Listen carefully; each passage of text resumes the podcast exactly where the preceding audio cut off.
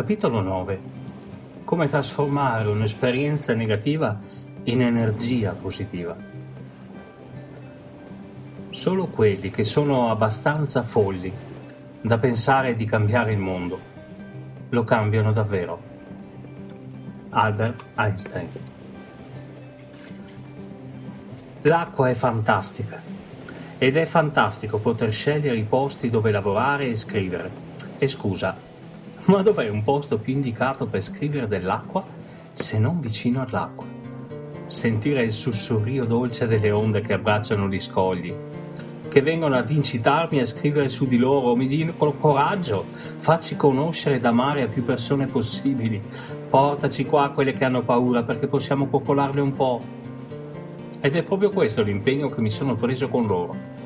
Quindi sono qua a scrivere, con un'esperienza vissuta oltre che allo studio del coaching specifico, e qui vi racconto una mia esperienza. Il primo corso di nuoto che ho fatto avevo circa sei anni e per me è stata un'esperienza abbastanza traumatica. Ricordo paura e ansia quando mi hanno forzatamente messo nella piscina grande, le grida disperate, le mie manine arroccate al bordo vasca e mi sembrava una violenza. L'acqua così alta, profonda, mi sembrava davvero una nemica, solo negli anni a seguire riuscì a riappacificarmi con l'acqua, riuscendo ad applicare le tecniche apprese nei corsi. Fino a 13 anni circa mi portai dietro il fardello di quell'esperienza senza rendermene conto e facevo tutti gli esercizi senza immergere il viso in acqua. Nuotavo sempre con la testa fuori, ma non avevo ancora messo a fuoco il problema. Solo più tardi, osservando le altre persone nuotare, riflettendo sul mio passato nelle piscine, ho messo assieme il puzzle ed ho affrontato la mia paura e mi sono detto voglio imparare a respirare in acqua e a vedere dove vado. Ma non si può avere tutto e subito. È necessario accettare il principio della gradualità, obiettivo chiaro da raggiungere, messa a fuoco sul percorso da fare, individuando dei waypoint di verifica.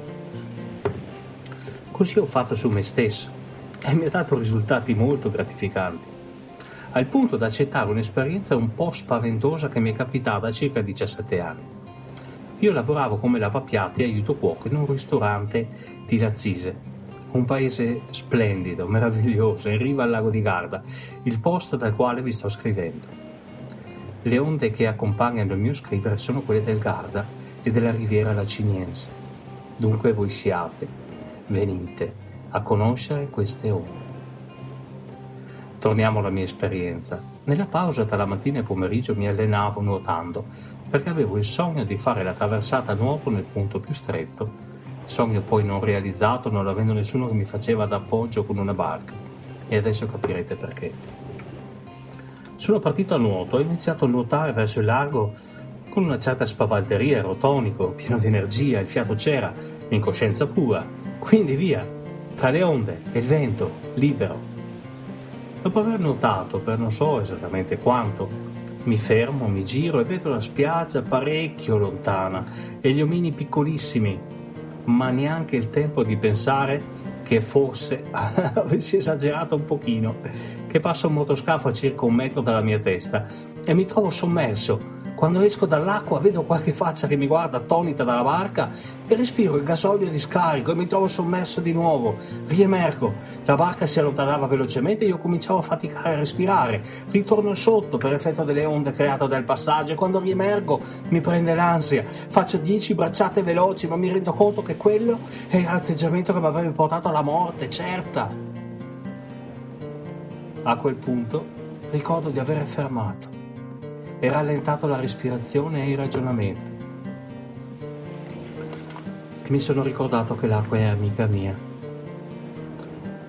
E allora mi sono messo nelle sue onde. Mi sono sdraiato sull'acqua, guardando il cielo azzurro, e l'acqua mi sussurrava nelle orecchie voci rasserenanti. Ho ripreso fiato, controllo e tranquillità. Beh, ho anche pregato. Un aiutino dall'alto non guasta mai. Ho ricominciato a nuotare con ritmo tranquillo, verso la riva, gustandomi bracciata dopo bracciata il magnifico paesaggio che mi si poneva dinanzi, ringraziando Dio della nuova opportunità che mi aveva dato. L'acqua è un dono immenso e incommensurabile e merita tutto l'amore e la comprensione per poterlo apprezzare e vivere in pienezza. Conoscerla vuol dire amarla, ma anche rispettarla quando è nel suo ambiente naturale e avvicinarla nei modi e nei momenti giusti. Nuotare con il lago, mare in tempesta è un'incoscienza che può costare la vita, ma non certo per colpa dell'acqua. Ora, dopo tanti anni, corsi e libri letti, dopo aver conseguito il diploma di maestro di nuoto, sento il dovere di condividere con voi questa esperienza e soprattutto aiutare a vincere la paura dell'acqua. Ma non solo quello. Dovresti sentire che profumo d'acqua si può gustare qui, il tepore del sole del mattino, il suono fantastico delle onde che si infrangono a riva proprio qui vicino a me. Tutto ciò è davvero meraviglioso. Viene voglia di tuffarsi ma tra un po' mi alzo per dedicarmi ad altre attività. Gioisci delle bellezze del creato sempre, ovunque tu sia, riempi il tuo cuore di sentimenti e di gratitudine per tutto questo.